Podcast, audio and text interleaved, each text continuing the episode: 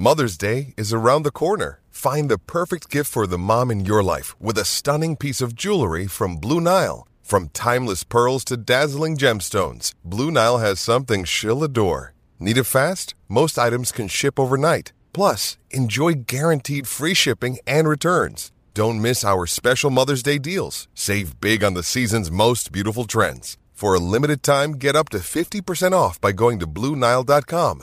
That's BlueNile.com.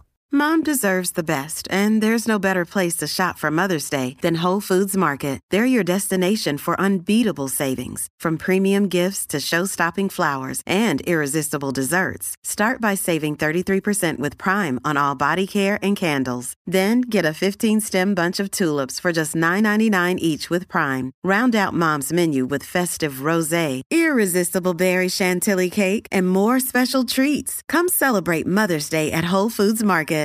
Another day is here, and you're ready for it. What to wear? Check. Breakfast, lunch, and dinner? Check. Planning for what's next and how to save for it? That's where Bank of America can help. For your financial to-dos, Bank of America has experts ready to help get you closer to your goals. Get started at one of our local financial centers or 24-7 in our mobile banking app. Find a location near you at bankofamerica.com slash talk to us. What would you like the power to do? Mobile banking requires downloading the app and is only available for select devices. Message and data rates may apply. Bank of America and a member FDIC.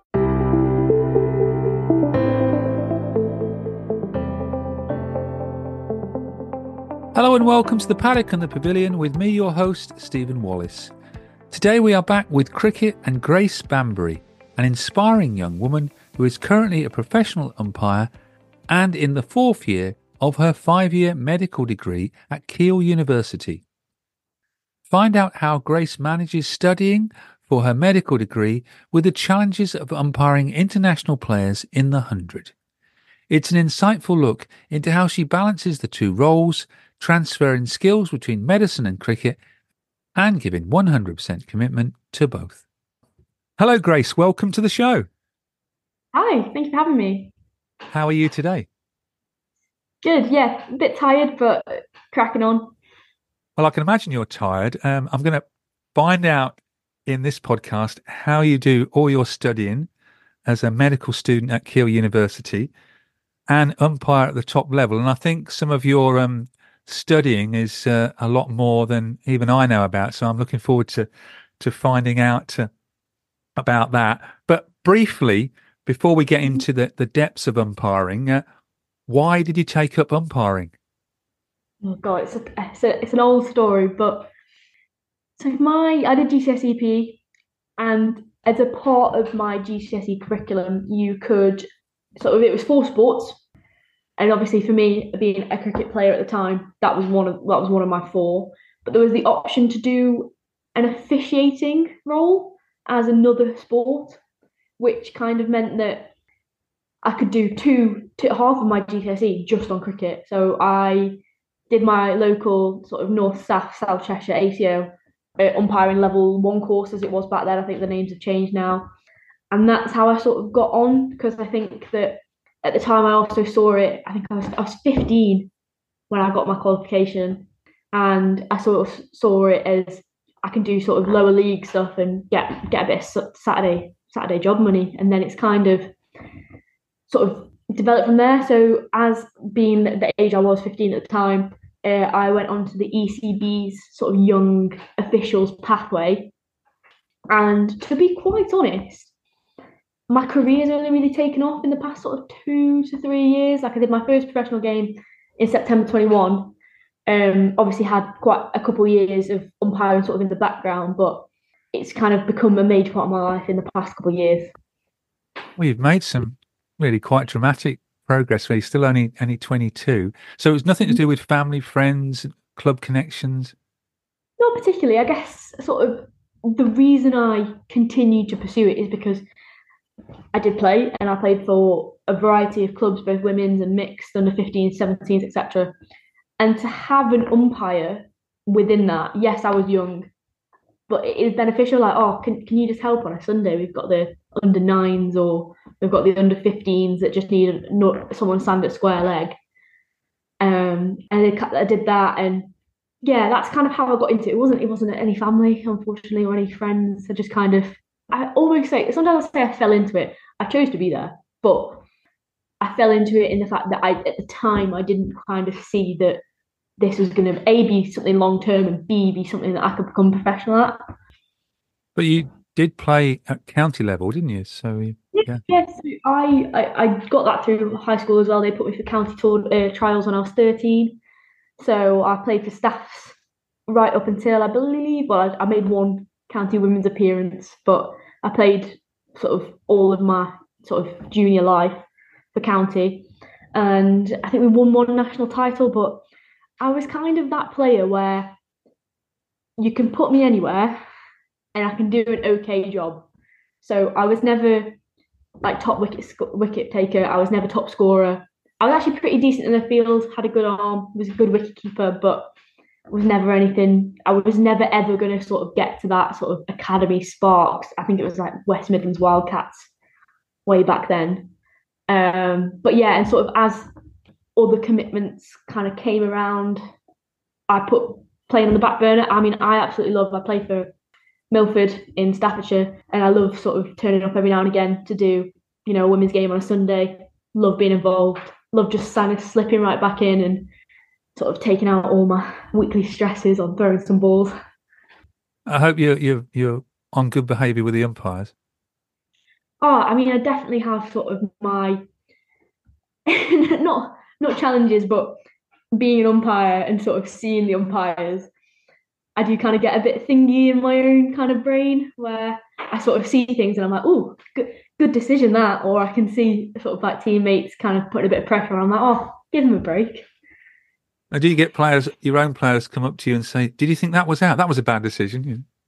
it has happened. I'm, I'm going to be honest. I am one of the worst players for umpires because I will appeal from deep square leg. I will be on the boundary, and if I think I've heard a noise, I am screaming, even though I've got I can't see it.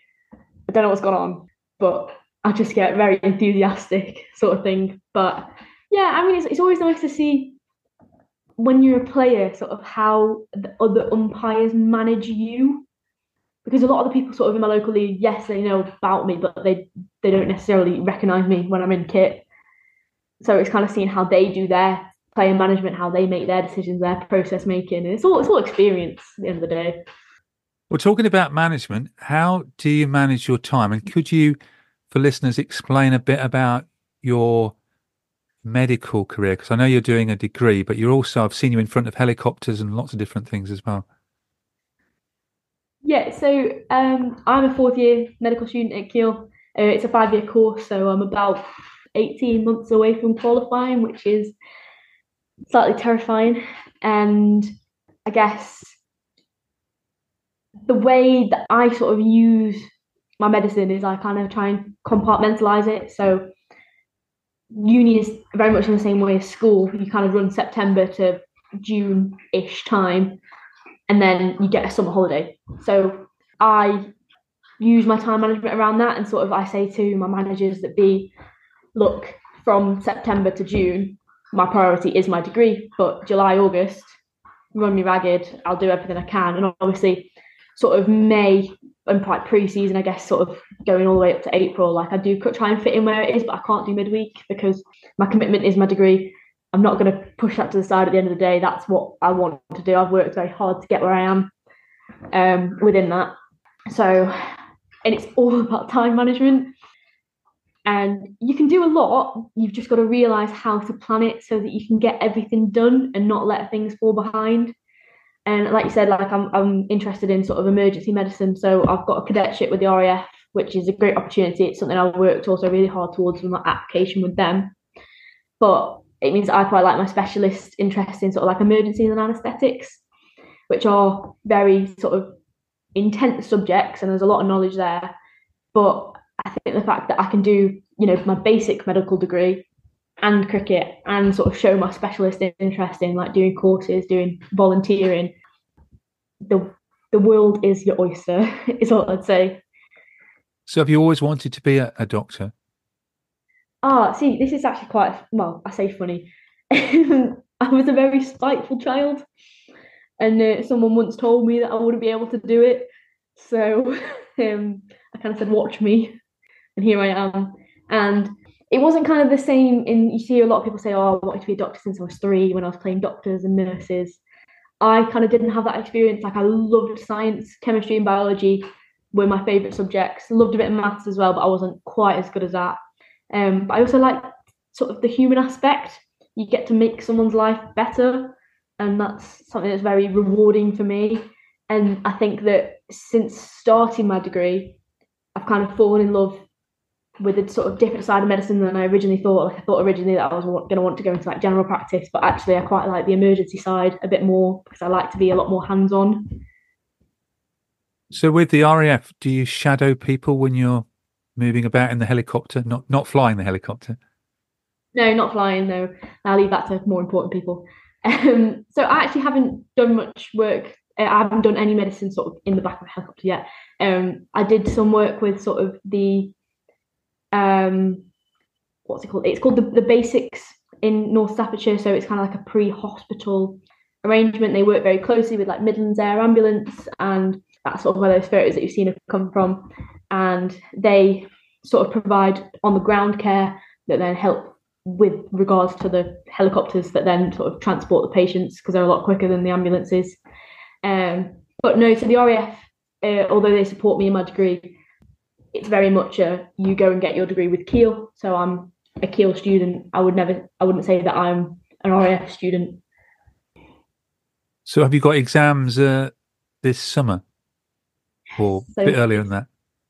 So yeah, so my exams fall um, slap bang in the middle of the cricket season, and they are very, very important exams that I am already terrified about. But I've I've put in the work, sort of leading up to Christmas. Did quite well in my mock, so I'm hoping that I can kind of keep my foot on the pedal without burning out and, you know, pass my exam. I've already spoken with the powers that be and said that, look, these are very important exams for me this year.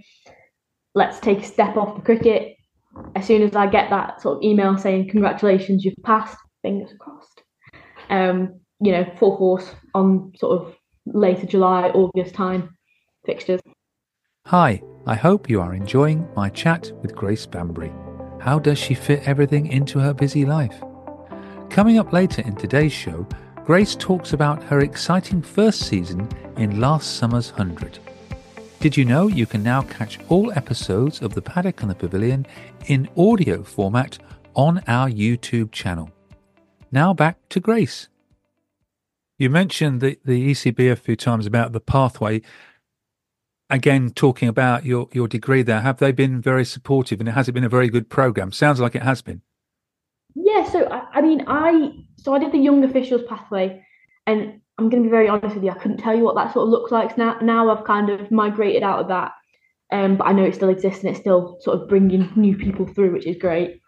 Um, but they sort of were very aware of you know i was in my local league a 15 16 year old girl walking onto second team, third team cricket pitches, surrounded by, you know, very stereotypically middle aged men. And that was kind of a harsh sort of environment for me. Like I had to mature very quickly to sort of hold my own because I was the decision maker at the end of the day. So they kind of provided some training on how to do that. And then as I sort of progressed to doing more sort of county underage or national finals. They gave me the fixtures and they sort of provided me with the resources. So putting observers in, putting meetings in with, you know, umpire coaches now to kind of help me sort of progress to kind of get me to where I am. And like currently they are, I, I couldn't, I've got no com- uh, complaints. Like they are very, I tell them this is my priority and they kind of say, okay, well, let's work around that and sort of we I think they call it mapping out. So they mapped out my season. So I kind of know roughly when is going to be more cricket heavy, when is going to be more sort of degree heavy. So that that means that I am, you know, in I was in January planning for August, which is really good for me.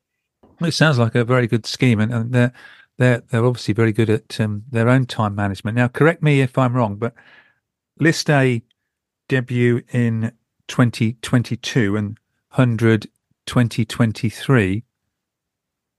Uh, so I did I did technically get my debut in 2021. I did the last game of the season at Derby, which was I believe Loughborough Lightning versus I want to say Thunder, but yeah. So I, I technically made my professional debut just at the end of that season. Um, but then yeah, full, my first full season was 2022, and you know in 2022 I did a, a couple of fourths at the hundred, and then obviously moving forward into 2023 did another full professional season, and then sort of on field, which was a very big step for me. That was sort of my goal last last year. I say last year. Oh god, it sounds like forever ago, but it wasn't that long ago. But yes, that was my goal, and now I guess I know I'm sort of not on the same sort of trajectory other people because I can't commit the time to it. So hoping to kind of keep at the same level, slightly progress in certain areas. But what are the demands as a as a young person, 22, when you're umpiring profession to start with professional cricketers and then in the hundred international cricketers? Uh, what are the demands? What are the differences when you're umpiring those different types of games?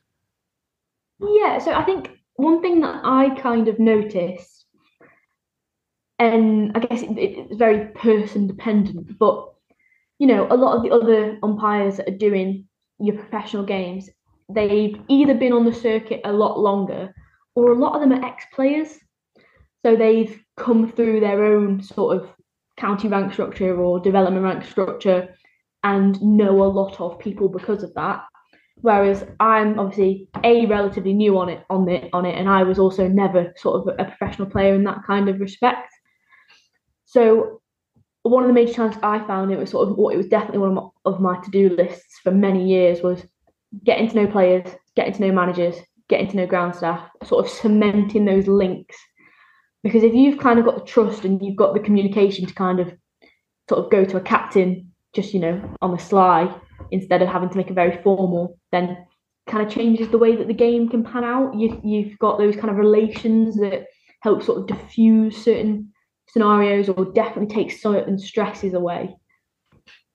Yeah, I'd agree there. I mean, playing club cricket for a very long time, I think the people can be too officious, can't they? It's the umpires that really try to get to know the players, but still have that degree of authority who gain more respect. Yeah, because I, I, guess what you what you don't want to do is sort of you've not got that that sort of relationship, and then the scenario means that you have to come in all guns blazing, and then all of a sudden the first impression is, oh my gosh, they're quite harsh or they're quite intense. Where whereas if you kind of got a bit of a relationship prior to that, they can be like, okay, she's obviously made that call because it's necessary. But umpiring uh, international players, how has that been? Yeah, I mean, I had my fair share of intense players sort of when I was playing, and then umpiring's a different kettle of fish because, especially when you're talking about the hundred, you are officiating people who have renowned reputations for a being incredible, but potentially being intense as well. And to come to come into that scenario when there's a couple of people which a I've never met before, so I can't I can't sort of comment on what they were like, but also they don't know me. And you're coming in and being like, oh, people have said that they're quite harsh. I better, I better not sort of get stressed. I better not show them that I've got any weakness. You've kind of got to build that into sort of your preparation plan and be like, okay, well, they might come at me all guns blazing. I've got to stand strong. I've got to think about what I'm doing, sort of present a logical argument, diffuse situations if there's, you know, known prior escalations, etc. And of course, the hundred, you're going to be on TV, got a lot bigger yeah. crowds, haven't you? Yeah, I mean, the, the the crowd thing was something I thought would bother me a lot more than it actually did because as soon as you're there, I'm only focused on the ball, the bat, and the stumps. Those are the sort of the three main things that I'm looking at, and then obviously you play peripherally. But the noise was something I was told to prepare for because how are you meant to hear the sort of was it glove, is it bat? There's sixteen thousand people shouting, that kind of thing, and it's all about sort of tuning yourself in. So kind of taking a step, breathing, being like, okay, this is okay, next ball, wait, next ball, and the TV thing that was quite funny because my mum and my dad said that I had a bit of a like they said I sounded different on TV than I did in real life. They said I was putting on an accent. I don't think I was. Um, but then also just the fact that I, I was on TV, it's quite surreal to me at the age of sort of 22 to think that I was sort of on Sky Sports regularly across summer. Wouldn't have thought that 10 years ago. well, I looked through your, and you must know these well, but your 300 games so far. Um, I picked out words for each one. That I mean, the first one I put down was exciting, and I actually recall coming in. I don't know where I'd been, seeing the end of the first game, which was um, the oh, uh, the Welsh Fire and the Birmingham Phoenix.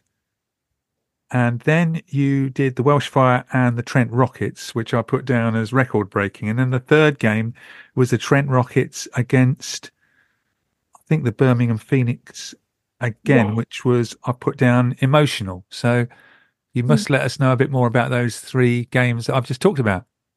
Yeah, so obviously for me, sort of Birmingham, Manchester is what I class as home soil, being from Staffordshire.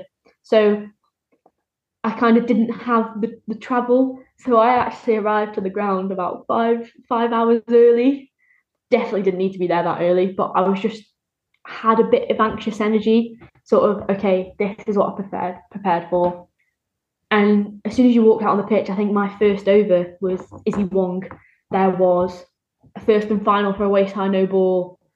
I think there was an appeal. There was a front foot no ball, maybe a wide ball as well. Like I remember my first five balls were very sort of cognitive intense. There's a lot of processes, and especially sort of being on TV, you've got the head, you've got the headset that instead of me having to look for a front foot, someone else is looking at the front foot and it shouts in my ear.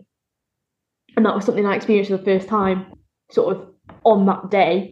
Um, but that that game was unreal. It was a lovely it was a lovely day. I had some people from Milford, um, the Smiths, coming to watch me, which was really nice to kind of have some support in the crowd. I knew that family and friends were watching at home as well and the game, wow! I mean, it went down to I think did they need I think they needed four of the last three balls. And yeah, I remember they didn't need many off the last set, and yet they still didn't win. Yeah, so I think they, I think needed four of the last three balls. And Ismail came in and she was like, "This is what I'm going to do," and then obviously got the first wicket, the second wicket, and then I believe it was Issy Wong that was batting, and it was kind of like this could be a four and Birmingham Phoenix win, or it can be out. And then not only has she got a hat trick, but they've won the game. So I was kind of standing there at the time thinking, oh my God, this could go. This could literally be anything. Be prepared. And then as soon as sort of I called time, you know, that stump started lighting up and I was I was like, okay, relax. And I got home in the hotel that night. Oh my gosh, the energy. I was vibrating off the walls. It was just electric. And then yeah, moving sort of forward, I had another record breaking game. You know, Tammy Beaumont hitting a 118. Surreal. The 61 the balls. That, pardon? 61 balls. Yeah, 118 of 61 balls. Not only, I think it was the first 100 ever hit in the women's game, like first century. And then also the way she maneuvered about the crease, like as an umpire, I was sort of like, wow, this is anything could happen. And obviously, I, I gave her out, to which she reviewed and I think she was on 76 at the time. And it was uh, the the faintest little bit just pitching outside her leg. So that's something I never used before, never used um, sort of ball tracking. And to have to go, okay, I need to review my decision. I need to change change it to not out. And then having, I mean, it was, I guess, in the end, it was a great, great call because you know she she got 118, and if you know that didn't happen, it wouldn't have been quite as momentous day. But you know some learning points from there for me personally. And um, she came up to me and she was like, I I also kind of thought it was a fair shout for out, but you know I was on 76 and I was having a good knock. I just reviewed it just instantly because why not? And you know wasn't out and very glad that the correct decision was made in the end. But yeah, I think as you as you came off, you saw Welsh Fire be a bit emotional, kind of from where they come in the first couple of seasons of the hundred to sort of where they are now, miles apart. And then yeah, so Trent Bridge uh, was quite not not an emotional game for myself, but I, I got trapped in the car park before that game, so I was having a bit of a stress in the morning because I couldn't get to the game, which was which was, wasn't fun. But um, I had my family come, so I had like both sets of parents come to watch, which was lovely. Uh, it hadn't happened before. I think they had a record-breaking crowd of like over nineteen thousand. You know, it was relatively sort of close for me, so I had sort of like friends and family just around and about.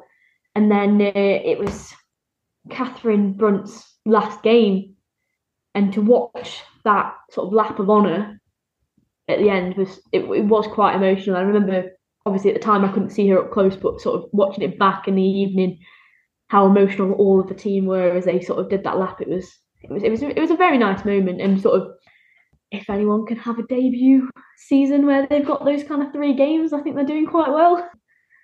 Yeah, you certainly had an action-packed start, didn't you? Uh, how different is it umpiring a game in the hundred? Well, I can't sort of speak with regards to sort of like the different formats. Obviously, it is a completely different format anyway.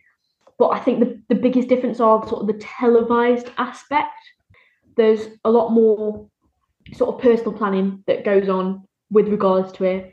So, you know, you've got to learn all of the I know it sounds silly, but like when you do sort of review, I've got to say certain things into my microphone so that Hawkeye comes up in the correct manner, so that the third umpire understands sort of what's gone on, what decision I've give, what the players are actually appealing against.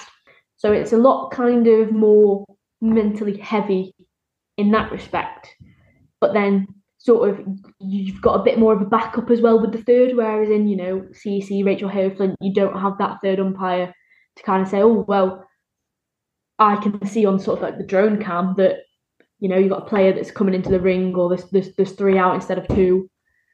So it sort of helps in that kind of respect. And obviously, they're checking the front foot, whereas we're not checking the front foot because they can um, sort of slow it down a lot more and it's a lot more accurate than we would be. So it's kind of either altering your process from I'm going to look at front foot, then I'm going to look at the batter to sort of I'm just going to look at the batter. Depends on your preference. Some people like to still look at the front foot because then they've got a gist of whether they think it's going to get called.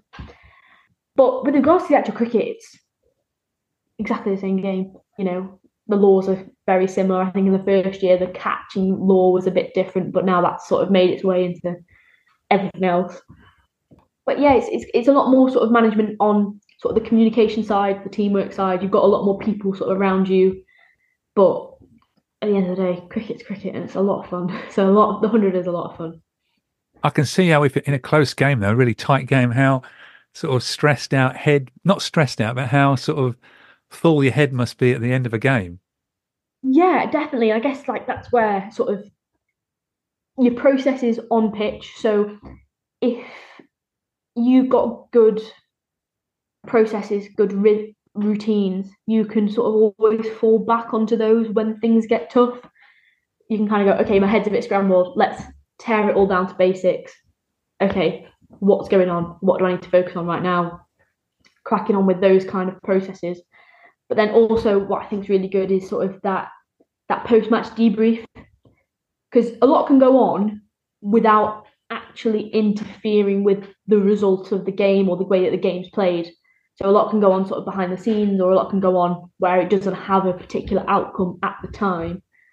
But then, you know, getting your team together, getting all four umpires, you know, the match referee, other sort of coaches or players if, if needed, to kind of go, okay, this is the situation. How do we feel? Does anyone any comments? Do we think we could have managed this differently? Those kind of things. It's, it's a great sort of sort of decompressor because what you don't want to do is sort of get in your car and then walk home with your brain still on a thousand because you, are not really going to relax and you sort of in, in a tournament like the 100 where it is so game intense that downtime and that sort of okay it's over close the door is really important because otherwise you can kind of like burn yourself out a little bit. And what you don't want to do is sort of come into your next game not at your best. Could even the studying help with your umpiring? Because that's, you know, processes really when you're studying. Yeah, I, I mean, I guess I I use a lot of transferable skills between sort of my medical career and my umpiring career. You know, people skills, team management, sort of weighing up different opinions, making fast, intense decisions is something that happens in both things. But then I also kind of sometimes use medicine not as a decompressor, that's the incorrect word, but it's something completely different. So I can kind of close off and be like, okay, no more cricket for today, but let's do, you know, a bit of revision or let's look over this topic or this disease. I kind of like that because then I'm not not doing any medicine work, but then I'm also not just completely focused on cricket. Well, that's almost a skill in itself to be able to to switch off and switch from one to the other. Yeah, and I think I think it's something really important because I've noticed a couple of times where, you know, for whatever reason, the degree is quite intense, but also cricket's quite intense, so game heavy, but then also revision heavy, and what you don't want to do is sort of instead of giving I don't know seventy five percent of your concentration to one, is to sort of go fifty percent to both, but actually you're not you're not you're not sort of excelling in either one. Because I guess if you if you're doing cricket but your mind's on medicine, then you know you might miss a decision, or if you're doing medicine but you focus on cricket, I'm not going to take in the knowledge that I need to take in. On the subject of the hundred, what about your thoughts on the growth of women's cricket in general? I mean, there's a lot of changes coming in, and I think it's great. You know, the hundred has sort of done what they intended it to do. You know, it's bringing youth in, it's bringing more women in, it's bringing families in, and you, you see that a in the crowds, but b also in the support. So the amount of people that sort of go and join the local club or go go and go to a training session is great. I think a lot of sort of reviewing by the ECB sort of going on in the background. I think I saw a press release the other day where you know they've they've decided to up the the funding to women's cricket. They're restructuring it. They I think they say they wanted to triple the amount of women and, and girls within cricket sort of by 2025, and you know the salary increase in the hundred as well. It obviously shows it's working and it's doing it's doing well because otherwise they wouldn't be able to sort of put that money towards it, which is really good to see. And like realistically, it can only get bigger because I don't think people are going to all of a sudden become less interested in it. Um, but you know, it's it's just amazing to sort of see it kind of it's happening at the top end, but it's also happening at grassroots, sort of coming from both or all aspects of like the chain to grow the youth, grow the women's teams. We had a fabulous Ashes uh, last summer as well, women's Ashes. Oh gosh, yeah, and I mean, I'm, I'm going to be very honest. I'm the, the worst when it comes to longer format games like the Ashes because I I can't pay attention for that long um, especially with all the other things going on. But I'd come home and I'd see, you know, highlights, I'd see sort of how the game had panned out, and people were like coming to me and saying, This is very sort of technically intense, this could go either way, there's great cricket being played by both teams. And I guess at the end of the day, it was entertaining. You know, Tammy Beaumont's double double century. Unbelievable. And sort of some of the the wickets that had been taken. I think it was Lauren Filer's debut, and I was sat with her family while she was taking wickets left, right, and centre, which was great, great to see as well. And um, you know, I think at the end of the day, it's a sport. It's it's there to be entertaining, and you know, if you know the end of the Ashes, the end of the hundred, people are entertained, regardless of results, regardless of whether players have had good days or bad days. You know, they they've done what they've set out to do, which is to sort of entertain people. And umpiring, I, I hesitate to say women's umpiring, but uh, because umpiring is umpiring, but giant strides being made by uh, lots of female umpires. Yeah, there's, there's, I mean, there's, achievements being sort of made left, right, and centre, and you know, it's just just a testament to the hard work. I think Sue is, you know, what, what we class as our pi- pioneer, and she's making waves in, you know, the men's world, the women's world, um, you know, the every sort of umpiring aspect there is, and it's happening not just in the UK, it's happening over different continents as well, which is great. And you can really kind of see it because we, you know, we're having sort of people come and observe us now at professional games. We're having more female umpires come into the team, which is, you know, when you take it back to sort of the 2021 season, you know, that wasn't that wasn't a thing. You'd, you'd struggle to get you know, a tournament with predominantly female umpires, whereas now it's kind of if it's if we can appoint them, we will, which is which is really great to see actually. And are we seeing more young graces coming through as well? I'm not too sure on that. I think I I try my best sort of locally. I mean, I'm not the greatest person because I'm not sort of around too much locally, but everyone I've spoken to has been like, well, we need to get more people in and you know, those courses going on. We had um, Sue actually last year put together the first, I believe, professional sort of women's conference for umpiring and, and scoring as well. And I think we had nearly nearly 70, 70 people come. And, you know, the demographic wasn't just sort of there was people my age, people younger, which was great to see. And sort of it was a real sort of mixed bag of a sort of career types, players, non-players, scorers, umpires, different ages.